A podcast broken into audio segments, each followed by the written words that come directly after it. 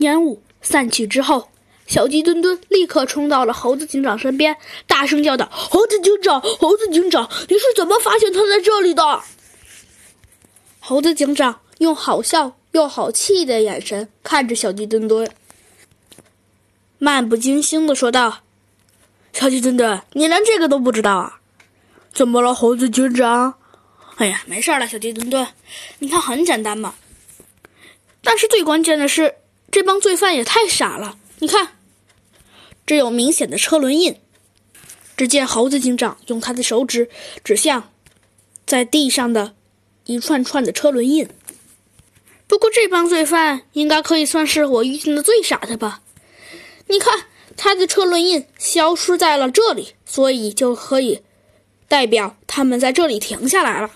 但是这帮罪犯嘛，他们应该有一些教训，看来这回可就不好找了。猴子警长探案记。这时，忽然，猴子警长锐利的眼神注意到了一个地方。猴子警长飞快的纵身一跃，跳到了那里。